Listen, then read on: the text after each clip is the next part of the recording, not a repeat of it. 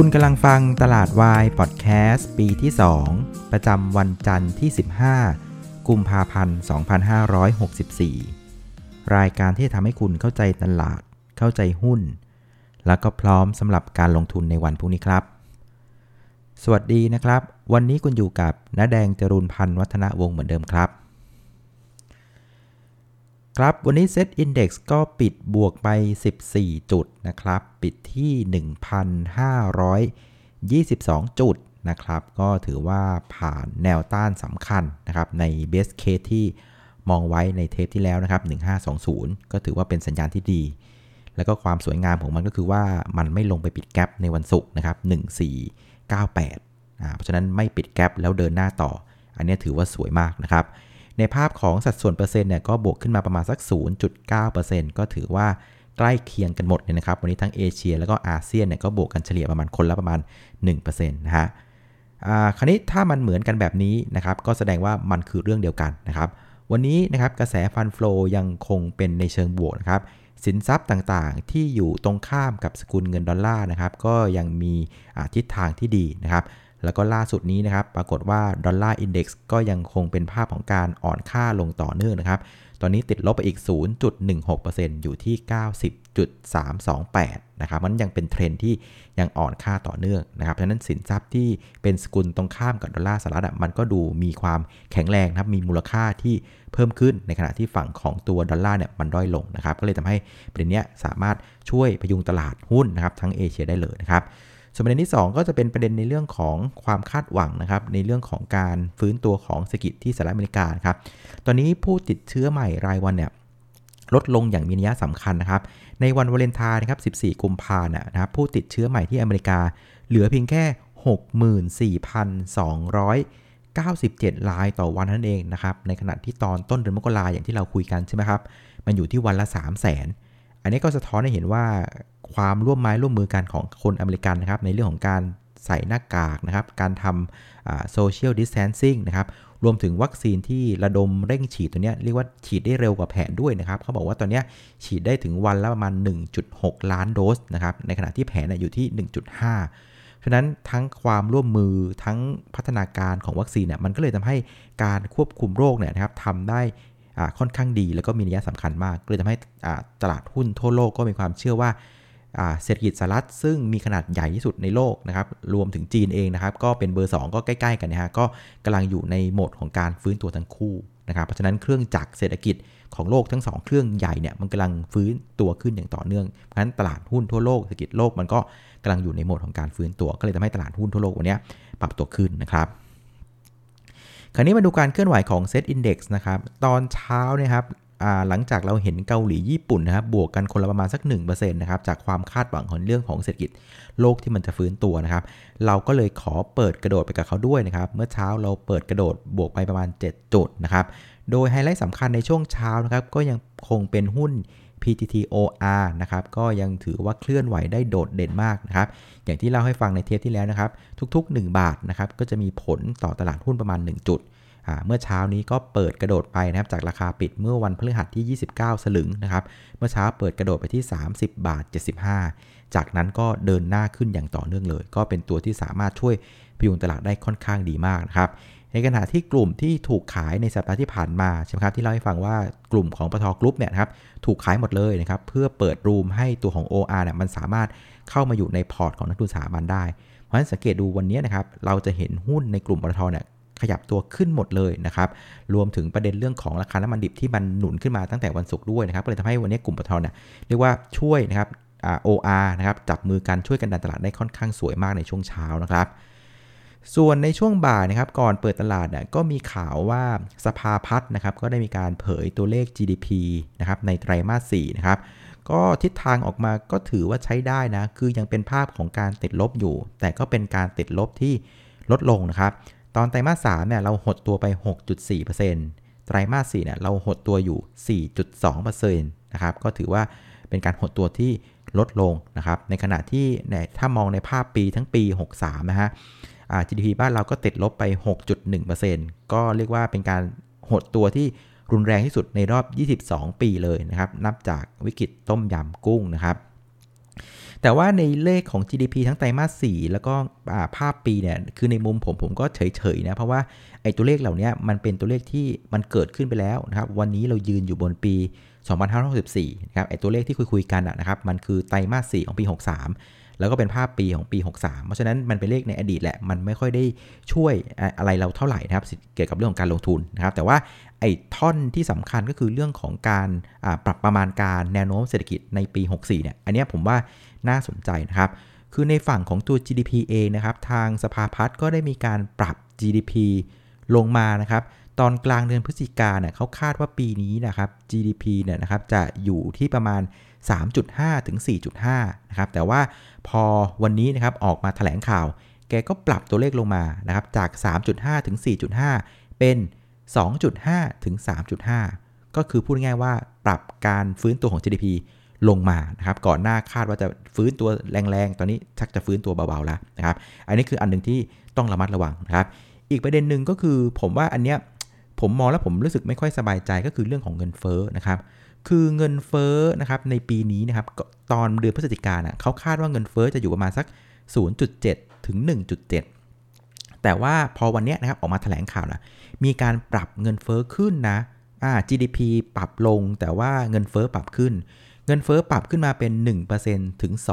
2%ซึ่งอันนี้ทำไมนั่นแดงถึงไม่สบายใจนะครับ คือมันทำให้เห็นเลยว่าเศรษฐกิจเนี่ยนะครับ เดิมทีคาดว่าจะ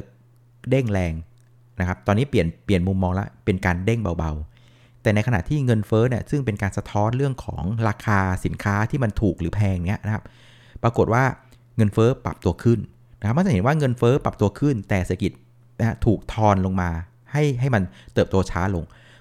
อันนี้มันเป็นความกังวลว่าเฮ้ยแปลว่าต้นทุนการใช้ชีวิตของพวกเราเนี่ยมันกำลังเร่งตัวขึ้นนะ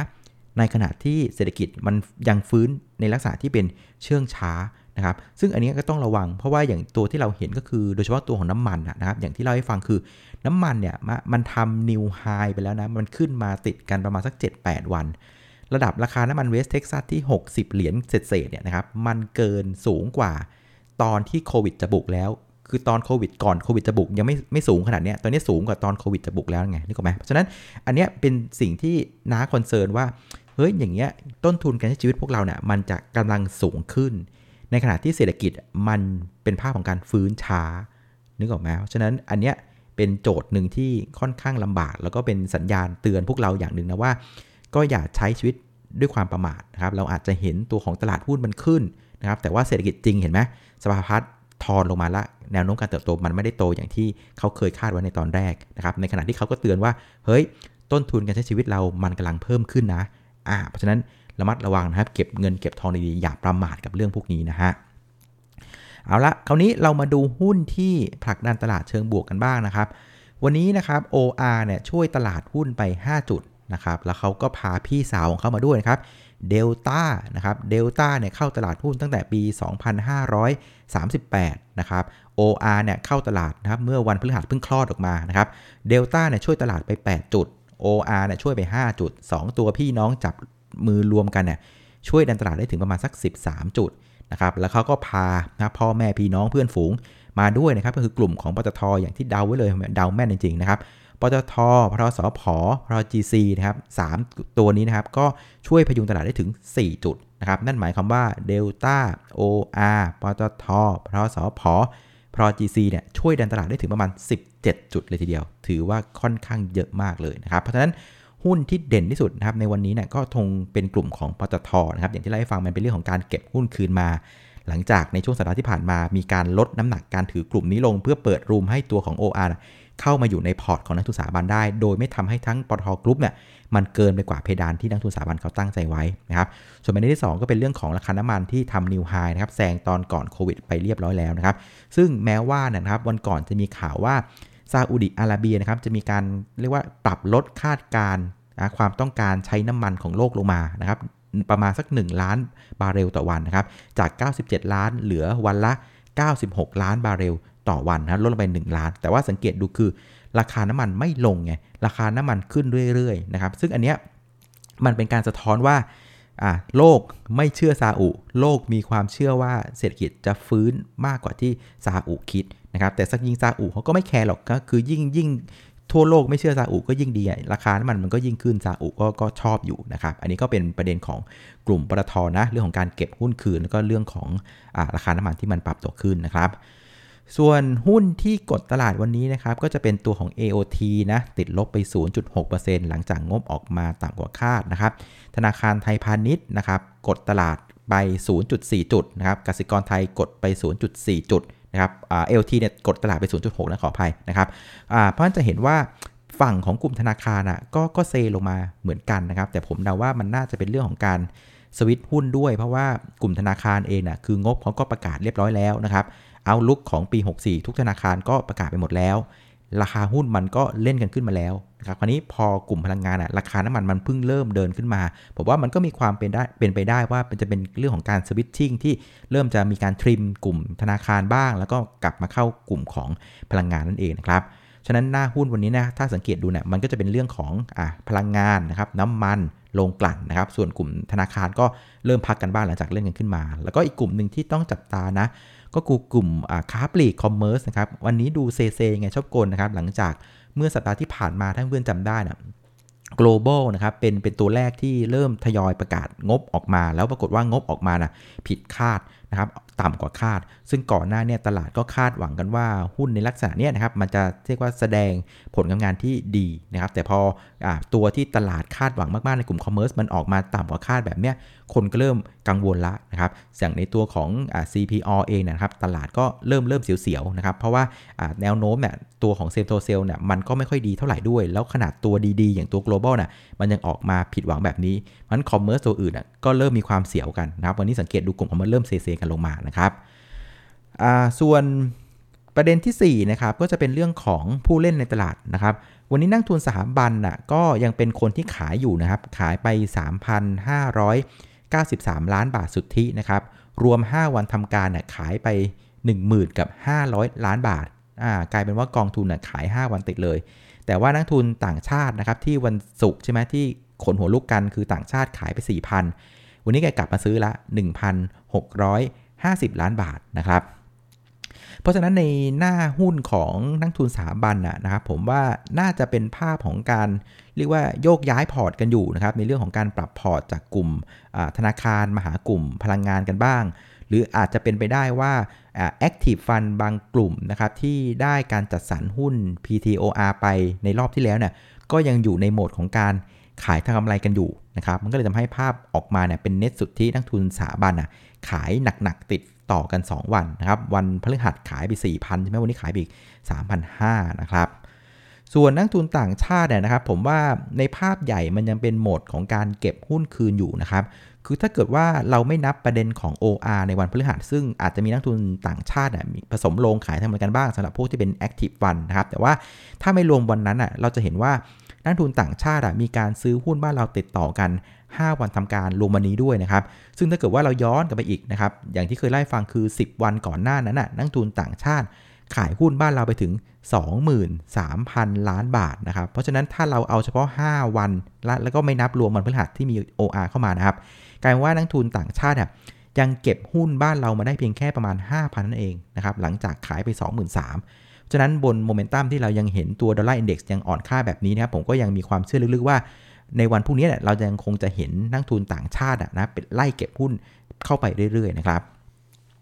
สมมติว่าซื้อขายวันนี้นะครับก็อยู่ที่ 1 6 0 0 0 0อะ1 6 0 0 0นะครับ651 ล้านบาทนะครับก็พอๆกันกับเมื่อวันพฤหัสนะครับ แต่ว่าสิ่งที่เปลี่ยนไปก็คือว่าสัดส่วนของการเทรดหุ้น OR เนี่ยก็เริ่มลดลงนะครับ ตอนวันพฤหัสเนี่ย OR เทรดไปทั้งหมด 44%ของการซื้อขายทั้งหมด วันนี้ลงมาเหลือประมาณ 36%อะก็ค่อยยังชั่วหน่อยนะครับ ให้หุ้นตัวอื่นมาเล่นกันบ้างนะครับ ถ้าจะเล่นแต่ OR ตัวเดียวเนี่ยเดี๋ยวตัวอื่นจะเงาเงากันนะฮะสุดท้ายนะครับ ประเด็นที่จะส่งผลต่อตลาดหุ้นบ้านเราในวันพรุ่งนี้นะครับ ก็จะมีอยู่ประมาณสัก 3 ประเด็นนะครับ ประเด็นแรกก็คือพรุ่งนี้เป็นวันที่ 16 ใช่ไหมครับ ก็จะเป็นวันแรกของการเริ่มประชุมสภานะครับ อภิปรายไม่ไว้วางใจนะครับ แต่ก็คิดว่าตลาดหุ้นเริ่มไม่ได้ให้น้ำหนักกับเรื่องการเมืองเหล่านี้นะ คือไม่รู้ว่าจะไปหวังอะไรนะครับ เพราะว่ารัฐบาลแกก็แข็งแรงเหลือเกินในทุกๆ มุมนะ ก็คงจะยากแหละที่จะจะจะสอยแกลงมาได้นะครับ เพราะฉะนั้นตลาดก็ยังคงไม่ได้คาดหวังว่าจะมีการเปลี่ยนแปลงอะไรจากประเด็นเหล่านี้นะครับ ส่วนประเด็นที่2เนี่ยก็น่าจะเป็นประเด็นเรื่องของราคาน้ำมัน ผมว่าอันนี้น่าสนใจนะครับ คือน้ำมันน่ะยังคงปรับตัวขึ้นอย่างต่อเนื่องนะครับ แล้วก็ตอนนี้เรียลไทม์นะราคาน้ำมันน่ะก็ปรับตัวขึ้นอีกประมาณ 1.7%นะครับในเวสต์เท็กซัสนะ ก็ถือว่าเป็นอะไรที่ยังคงเดินหน้าอย่างต่อเนื่องนะครับ ตอนนี้อยู่ที่ 60 เหรียญ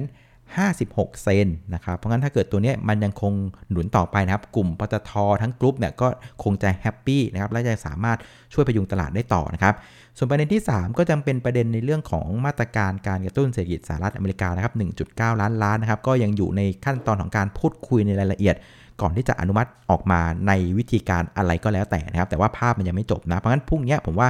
ตัวที่จะเด่นที่สุดก็จะเป็นเรื่องของน้ำมันแหละ คืนนี้ก็ลุ้นกันนะครับ ถ้าน้ำมันยังสามารถยืนบวกได้สัก 1% 2%นะ ผมว่าพรุ่งนี้ตลาดหุ้นบ้านเราก็น่าจะสามารถประคองตัวอยู่ในแดนบวกได้นะครับ เอาละครับสุดท้ายมาสู่แผนการเทรดของของเรานะครับอย่างที่เราให้ฟังคือสุดท้ายเซตอินดี x ก็เลือกนะครับมุมมองที่เราเดากันไว้ว่าตลาดควรจะเลือกทางขึ้นนะครับ โดยการขึ้นในรอบนี้ 1 คือมันไม่ลงไปปิด gap เมื่อวันศุกร์ที่ 1498 อันที่ 2 ไม่ปิดไม่พอนะครับ ยังสามารถม้วนทะลุ 1,520 จุดไปได้นะครับเพราะฉะนั้นตามแผนของเราก็คือถ้ามันข้ามแบบนี้ได้ไม่ลงมาปิด gap มันกลายเป็นว่าไอ้ gap ตัวเนี้ยมันก็เป็นการ confirm ว่ามันคือ run away gap นะครับ run away gap คือ gap ที่อยู่ระหว่างนะครับเทรนใดเทรนหนึ่งถ้าเป็นเทรนขาขึ้น มันก็เป็น run away gap ที่อยู่ในเทรนขาขึ้น เพราะฉะนั้นพอมัน confirm ว่าเกิด gap ในลักษณะนี้ มันก็สบายใจได้ว่าโอเคเอาละเซตอยู่ในทิศทางที่เป็นขาขึ้น เพราะฉะนั้นพอมันข้าม 1520 ได้นะครับ เพราะงั้นใครที่มีหุ้นน้อยไปหน่อยนะ อาจจะต้องเติมหุ้นเข้ามาในพอร์ตมากขึ้นนะครับ แล้วถามว่าเติมกลุ่มไหนดีนะครับ ผมก็ว่าไอ้กลุ่มพลังงานนี่แหละนะครับ น่าสนใจที่สุดในปตทแก๊งนี่แหละนะครับ เรื่องของพลังงานที่ยังคงปรับตัวอย่างต่อเนื่องนะครับ เรื่องของความเชื่อของตลาดว่า เศรษฐกิจกำลังฟื้นแล้วเพราะฉะนั้นความต้องการใช้น้ำมันอะมันจะยังมาเรื่อยๆ เพราะฉะนั้นทั้งตัวของน้ำมันต้นน้ำนะครับรวมถึงลงกลั่นต่างๆเนี่ยก็จะแฮปปี้กับประเด็นนี้ด้วยนะครับ ก็เน้นกลุ่มนี้ก่อนแล้วกันในช่วงนี้นะครับเอาละก็ครบถ้วแล้วนะครับสำหรับรายการตลาดวายพอดแคสต์นะครับ ขอบคุณเพื่อนๆทุกคนที่ติดตามนะครับ กดไลค์กดแชร์ให้นะครับ วันนี้ขออนุญาตลาไปก่อนนะครับ เดี๋ยวเรามาเจอกันอีกทีในวันพรุ่งนี้ตอนประมาณเย็นๆนะครับ วันนี้ลาไปก่อนครับ สวัสดีครับ